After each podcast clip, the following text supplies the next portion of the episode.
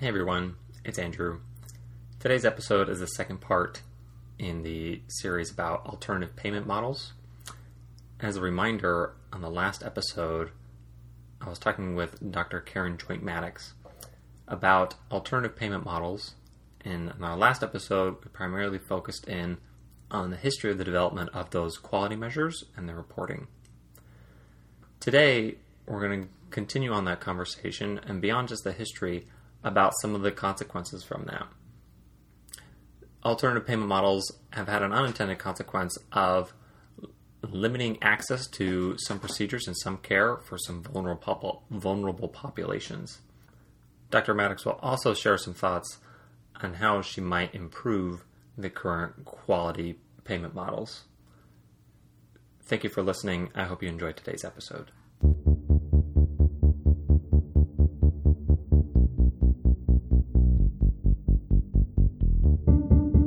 This is AP Cardiology, and this is your host, Andrew Perry.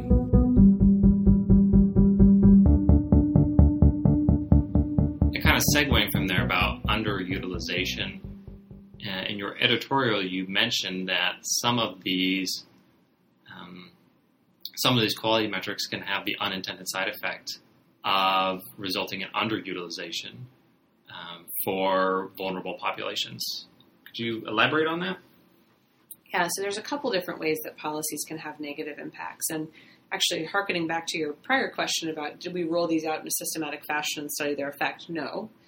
Um, and when policies are rolled out, we sometimes look for efficacy. We rarely look for unintended consequences, which we'd never do with a drug or a device or something else we were putting out into the into the ether.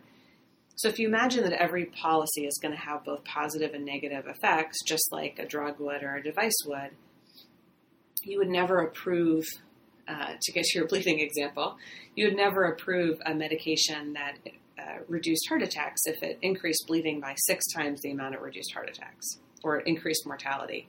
We don't actually hold policies to those same standards. We don't even measure the positive and negative effects. So, what are the negative effects of policy? Um, and I think there there are a few. There's first there's risk aversion, and that can be seen in a number of ways. Your example of, of um, having a sick patient who was having these complications raises questions of risk aversion. Would that person even have gotten access to a cardiac procedure if someone was very worried about what adverse outcomes were going to be tracked and then paid on?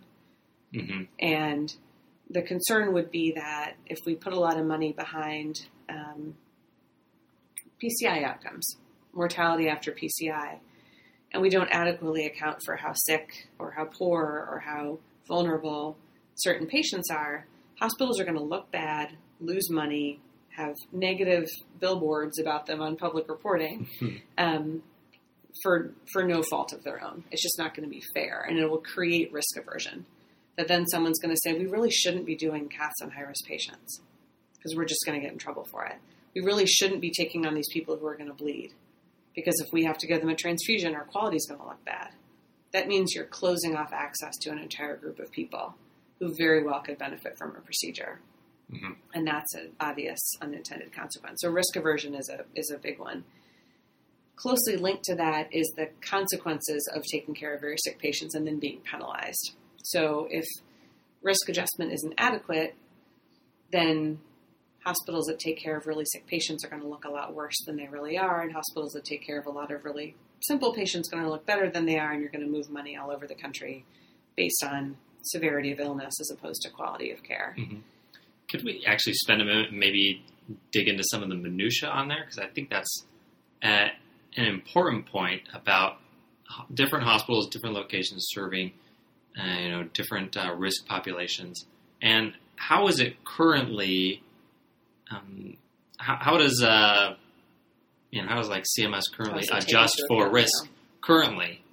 Because my, my impression is that the um, that the attempt to adjust for your baseline risk is perhaps insufficient as how it currently stands. I would agree.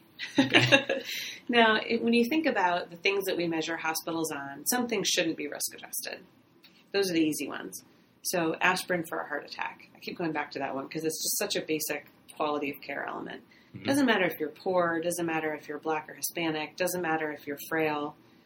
If you don't have a contraindication to aspirin and you are having a heart attack, you should receive aspirin. Mhm. We don't have to risk adjust that. You can exclude people who have just had a bleeding ulcer, but if you qualify for the measure, you should receive the quality measure. That's standard of care. And there we don't need to adjust. We just need to hold people to high standards. Okay. When you move one notch down the line, now let's think about something we consider an intermediate outcome. So, diabetes control, hypertension control. Mhm.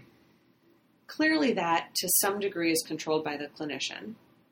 I decide whether or not I recommend someone get insulin, or I titrate up their uh, their calcium channel blocker, or I add on some other agent. It's also under control of the patient, and it's also partly determined by how sick the patient is to begin with. So it's pretty easy for me to control high blood pressure in someone who started out with a systolic pressure of 142. That's I have many many choices. Almost no matter what I do, I can get that person under better control. That's very different than a dialysis patient who's had 15 years of person eating hypertension, like the gentleman I admitted this afternoon, who comes in with a blood pressure of 260 systolic. Me getting that guy down to a controlled blood pressure would take um, probably some sort of divine intervention. Yeah. Um, in addition to a whole lot of hard work on his part and his dialysis facility, it's, it's a complex undertaking. Now, we should all be working together to do it. But if we don't take into consideration the fact that treating those two people was very, very different, we are going to uh, not really be looking at quality. We're just looking at how sick the patient is.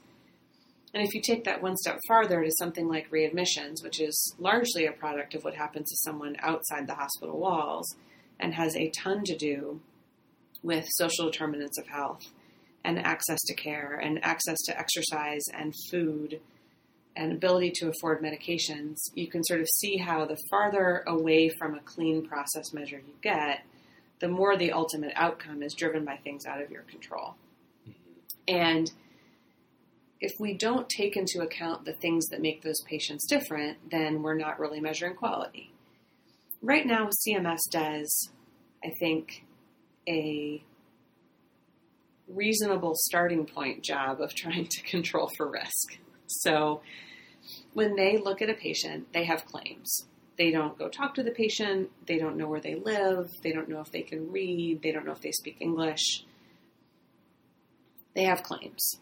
And so they use the claims to try to adjust to the degree they can for outcome measures. They don't actually adjust process measures or those intermediate measures.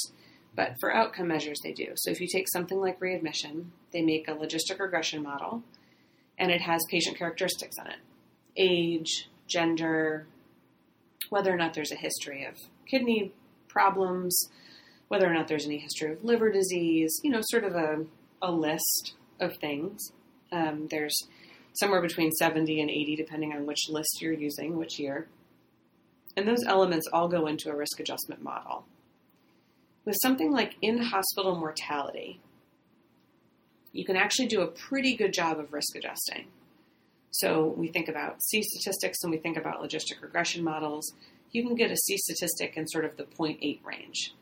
0.5 would be a coin flip. You're right half the time. Mhm. These the C statistic basically compares the probability that your model said something would happen with whether it did or didn't. So 0.5 would be coin flip. Model didn't do anything beyond random. Under 0.5 would be the model's worse than random. Um, 0.8 is pretty good you know, you get some ability to differentiate. For readmissions, the models are closer to 0.6, so just better than a coin flip. Probably because so much of what matters to readmission is things that we're not measuring on whether or not someone has kidney or liver disease, but it's where do they live, do they have access to care, all the things that we just talked about. You can also imagine that the models work pretty well for people in the middle of the distribution. They do not work well for people who are very sick. So a yes no diabetes, a yes no kidney function is only going to predict a certain level of risk. And we both know from rounding in the hospital that you have people who are at exorbitant risk. They have really poor functional status. They have comorbid substance abuse disorder. They have um, extreme frailty. they're institutionalized, whatever the stuff is, or they've had seven admissions this year already for heart failure. Hmm The models don't account for that. So, what the models typically fail to do is account for that type of risk. If you had two 75 year old men, one with diabetes and one not, and they otherwise looked the same, the models would be completely adequate. That's not who we serve. hmm Um, and so, right now, the models do a reasonable starting point job, but they're, I don't think, anywhere near where we need to be if we're going to actually predicate millions of dollars moving around the country based on them. So, we're really lacking sort of the basic science of risk adjustment in some ways. We're running logistic regression models because they were the height of technology in the early 2000s. We've not moved forward with this data management and data use and modeling in the same speed with which we're moving forward in devices and cloud based technologies. And hmm we can do crazy things for people, but we can't systematically measure hospital quality well yet. So I think we really need this sort of big data movement that's happening. There's a lot of hype around artificial intelligence and natural language processing and these sort of buzzwords. But somewhere in that hype is real improvement in how we manage data and how we measure quality and how we measure patients, um, how we compare them to each other, and how we use what we know about patients to measure quality and ultimately to incent quality, right? This shouldn't all be about being punitive. It should be eventually about feedback and improvement and let's get everyone high quality care. So I hope we're going to move into quality measurement 2.0 or Mhm. 3.0 or whatever we are um, as we move into these payment models. Because the more money we put on the line, the more important it is that we avoid unintended consequences and the bigger those unintended consequences are ultimately going to be if we don't if we don't start doing this a little better. Gotcha. Okay. Thanks. Now, I think I'd interrupted you and we were discussing about how these qualities may measuring quality outcomes had led to underutilization. You had um, there was one paper that you had cited in your editorial about um, I think it was specifically about myocardial infarctions in New York and I think the use of PCI during that time. Could you give us like a summary of what that study showed? Yep. So um, when someone's coming in for a PCI, it's a decision whether or not to give them or not give them the procedure. It's not like when someone gets admitted for heart failure; they kind of show up and they get admitted, and that's that. You have to select into getting a PCI. Someone has to give it to you. Mhm. So in the mid 2000s in Massachusetts, um, earlier than that in New York and Pennsylvania, there was a big public reporting push. This is actually pre pay for performance. This is all just public reporting. Oh, okay, okay. And um, hospital performance, and in some cases, individual interventional cardiologist performance was posted on a website for PCI. And we did a research project looking at over time in Massachusetts when this program went into place, and then looking cross sectionally in New York, Massachusetts, and Pennsylvania versus other states. What did people do in response to that program? And what we found is that people got risk averse. So the rates of use of PCI for people having heart attacks dropped off significantly in Massachusetts when they started publicly reporting performance. And the people who stopped getting the access were the sicker ones. And I think it's hard to think about how, as a physician, you would turn away someone who needs something. Mm-hmm.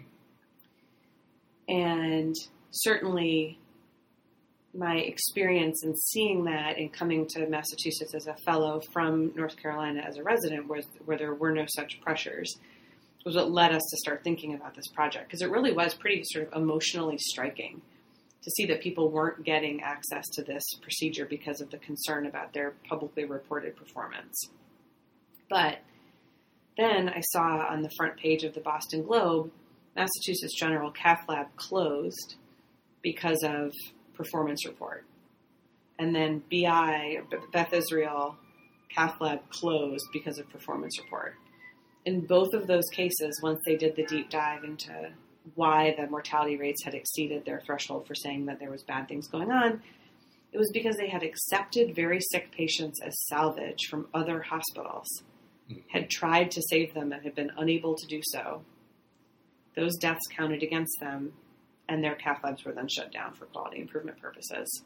They were ultimately found to have no wrongdoing, hmm but it was extremely disruptive.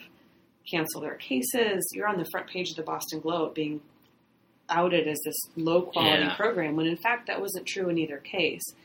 But that has the effect of making even very, very good people very risk averse.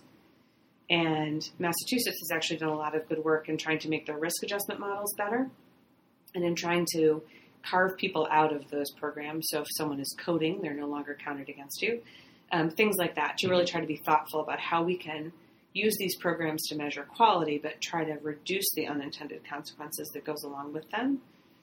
Um, and they have seen the rates start to go back up. New York has done some similar stuff with shock, um, having shock as a separate category and not not counting folks in shock against you for doing PCIs, and they're seeing a rebound in the proportion of patients having access to that procedure. So, if, I mean, public reporting in this case, I think, was so dangerous because it was so specific. It was a single procedure. It was attributed to either a hospital or even a person. Many of the other pay, pay for performance programs are so broad. I think they are probably both less powerful in incenting change and less dangerous.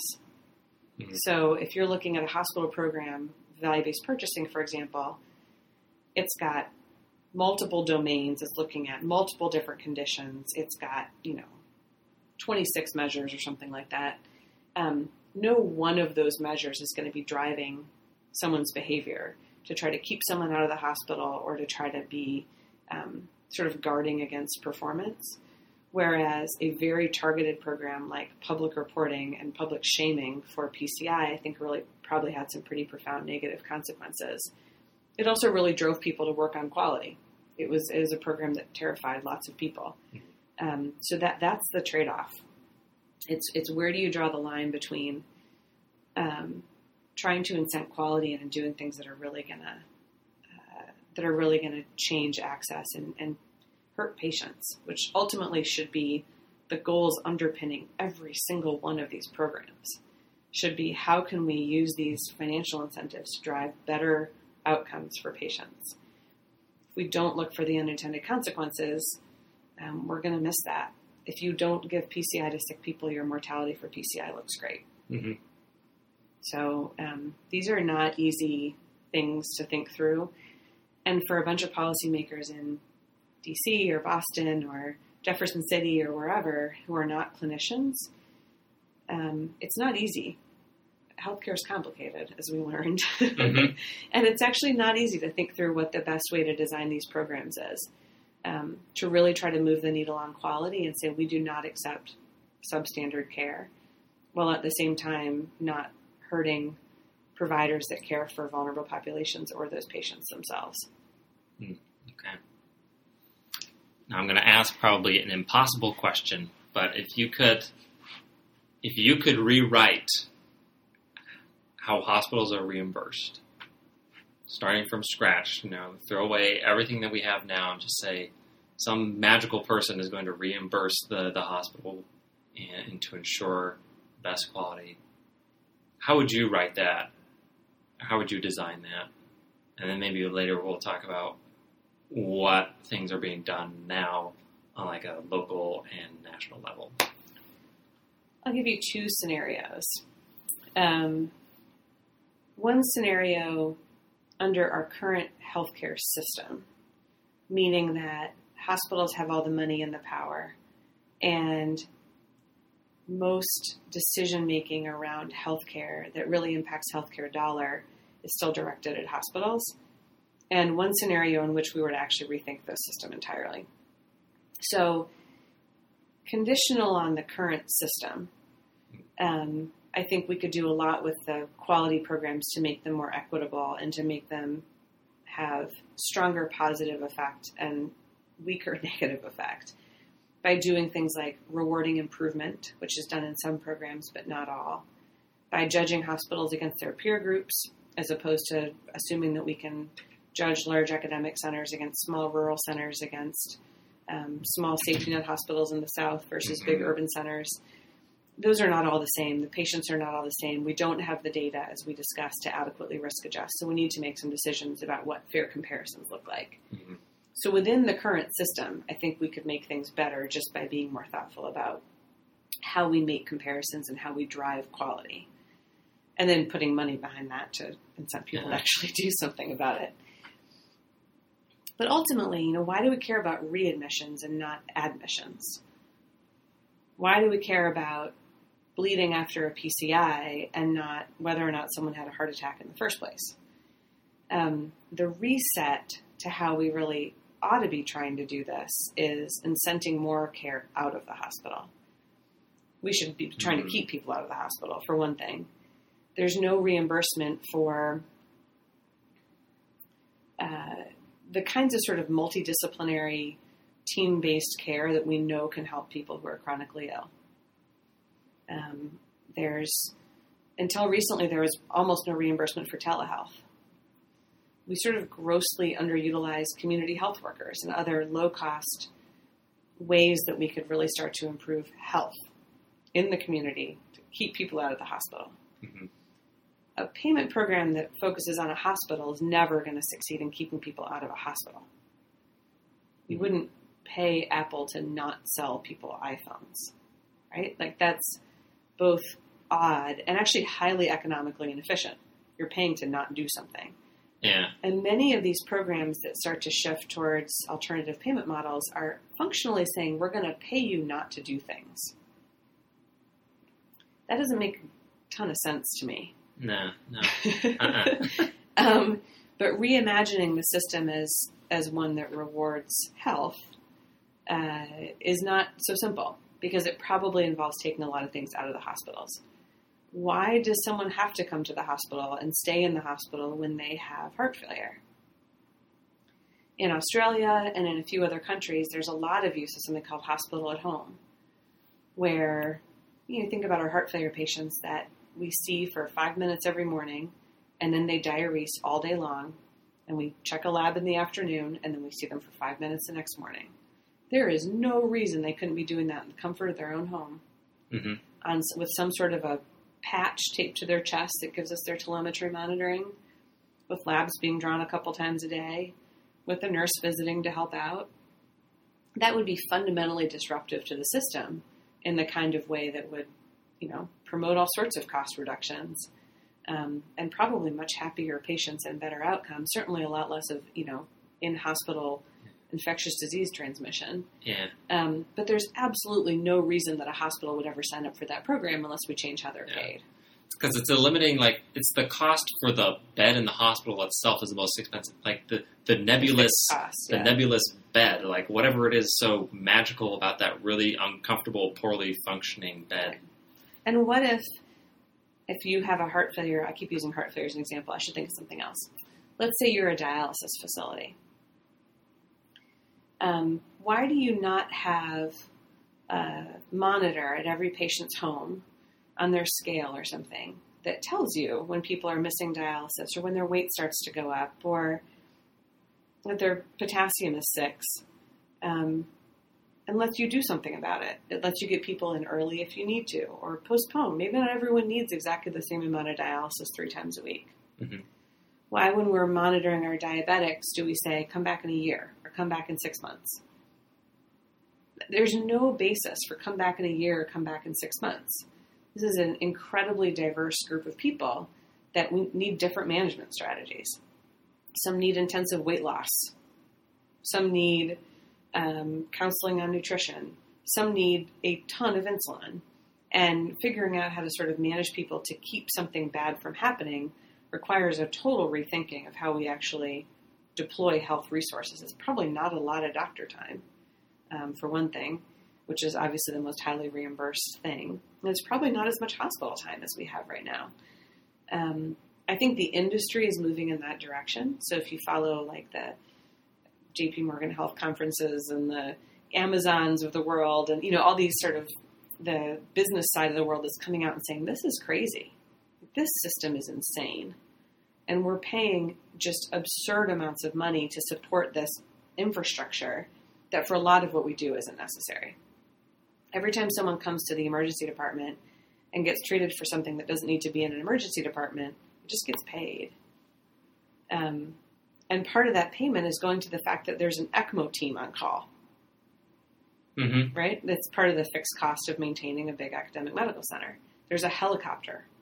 All these costs are built into so much that we do that the hospital then is sort of required to pay for all of that fixed cost um, to provide a set of services that are essential. But somewhere in there is a real loss of efficiency um, because we're no longer connecting services to costs, to prices, to people. It's all just sort of the system we have built right now, Mm-hmm. and it doesn't make a ton of sense. Dismantling that is not straightforward. And I think the kind of disruptions that are going to really change things are not going to come from the hospitals. They're probably going to come from um, insurers, and I include in insurers the self insured large companies. So most large companies self insure, meaning that rather than pay for a plan, um, rather than pay for everyone to get Blue Cross and then Blue Cross They just all pay the for risk, the, the cost of the hospitalization. they just pay for what happens. So they're essentially acting as the insurer, and they have a middle middleman sort of processing claims. But they essentially take on all the financial risk. It makes more sense for most big companies to do that. Their incentives are therefore in line to keep people out of the hospital. Yeah. And to say you can have your MRI at a community-based MRI building that will charge you five hundred dollars instead of thirty-five hundred dollars to go have it in the hospital where all these extra sort of you know fixed costs are built into to the payment for that. That kind of disruption is not going to come from payment models for Medicare ultimately. Um, it's going to come from disruptions in industry and in um, and innovation from some of the payers and and potentially from patients who are increasingly recognizing this is not a very patient centered system and I think appropriately demanding a more holistic, patient centered approach to how this is all going to work. Um, but that's that's the many years down the road of how a health system could be better. Mhm. And in the short term, um, we're living with the system that we're we're living with. So we need to work on this one while we look toward the future for someone to really dismantle it. Yeah. so, what are things that are being done now?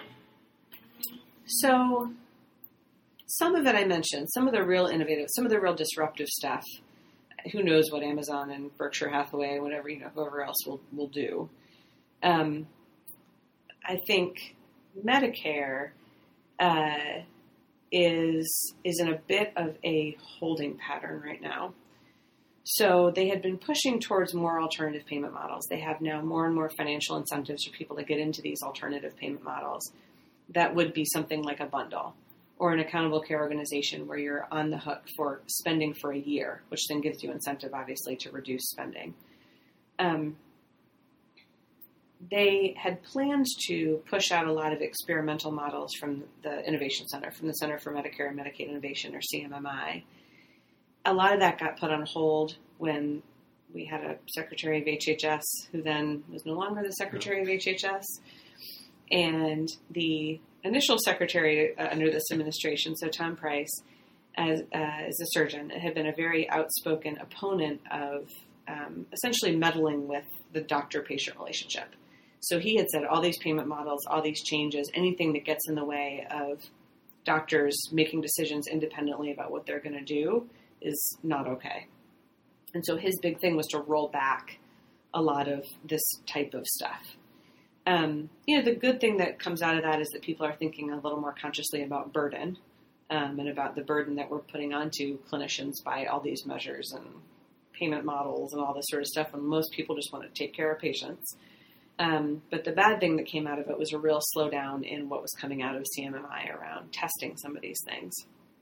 So, in contrast to what a lot of the policies had been in the early 2000s and through the early teens, um, the last administration put a big push over the last the last term, basically, around trying to use this innovation center as a test ground. So to do what you had suggested, let's roll this out in a limited sense. Let's learn. Let's figure out what works and what doesn't. And if things work, then let's push them out more broadly. A lot of that stuff has slowed down. The ones that had already started under the prior administration are still running, So there's some neat models for cancer care, for dialysis, um, but we haven't seen much new coming out of them. There's now a new head of HHS who has actually been quite outspoken about the need to keep moving toward value in healthcare. Um, also pushing burden reduction, which I think is good. Um, and a new CMMI director was just named. So we'll see in the next year whether or not we start to see more of these experimental kind of models coming online. I think one thing that has been really lacking in the development of these models is the engagement of the physician community, and I should say clinician community, not just physicians, but also um, nurses, therapists, all the sort of people that make up the clinician community. Mm-hmm. Have really not been involved in developing most of these models. So we can sit here and say, well, that model sounds crazy. Um, but if clinicians haven't sort of stepped up to be part of it, it's not clear why a policymaker would know that that sounds crazy. Mm-hmm. So um, I hope that as things start ramping back up, uh, there's more attention paid to finding models that people can agree on. That a group of cardiologists could come together and say, yeah, actually, as a profession, we think that anticoagulation for atrial fibrillation, that appropriate secondary preventive medications for coronary disease, that this bundle of medications for heart failure, um, reducing admissions for heart failure, and I don't know, reducing admissions for stroke um, are our core goals. And we, as a clinical community, are going to put financial incentives in place, or we're going to accept risk, or we're doing whatever. Mm-hmm. But we agree that these things we all ought to be working on together. Let's row in the same direction and let's improve cardiovascular care. And here's a way we can design reimbursement to help reward that. That to me sounds much, much more reasonable than some of the stuff that has come out policy wise that basically says here's a Frankenstein payment model that's going to pay you 1% more for submitting data on one of 270 quality measures, which is what mm-hmm. the current outpatient payment program is. Um, so I think getting clinicians involved in actually designing things that incent innovation, that free up money to invest in monitoring or nurses or whatever we think as a group will make our patients better mm-hmm. would be good. Um, I just don't know if this uh, this next year will show us moving in that direction or not. We'll have to see what this this group decides to do. Yeah, a lot of a lot of interesting ideas and things to chew on. I want to be respectful of your, of your time. Thank you so much for meeting with me. Sure, always glad to talk about this stuff. It's uh, sometimes I wish it were less of what we had to deal with when we're rounding or when we're in the hospital or when we're seeing patients in clinic. Um, but ultimately, this stuff really does impact clinical care. Um, so I feel lucky that I get the chance to work on it and think about it and hopefully help be part of the solution. Cool. Thank you so much. Thank you. To recap from today, we learned about how quality payment models have had an unintended consequence of limiting access to care for some vulnerable populations. Specifically, we discussed about the example of cardiac cath in Boston in the 1990s, when, after quality measures had been reported publicly, there then resulted in hesitancy from providers to offer cardiac cath to their sickest patients. I think this is an important issue, and I'm glad I was able to have the time to discuss with Dr. Maddox about some of the details of this. I hope you found it as useful and as interesting as I did. Thank you for listening to today's episode, and we'll see you next time.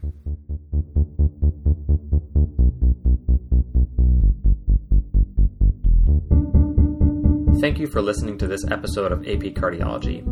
This series is co sponsored by MedPage Today and by the Division of Medical Education at Washington University in St. Louis School of Medicine. Much thanks to the band Broke for Free, who sung Night Owl on their album Directionless EP I've used for my theme music. It is used under a Creative Commons license, Attribution 3.0.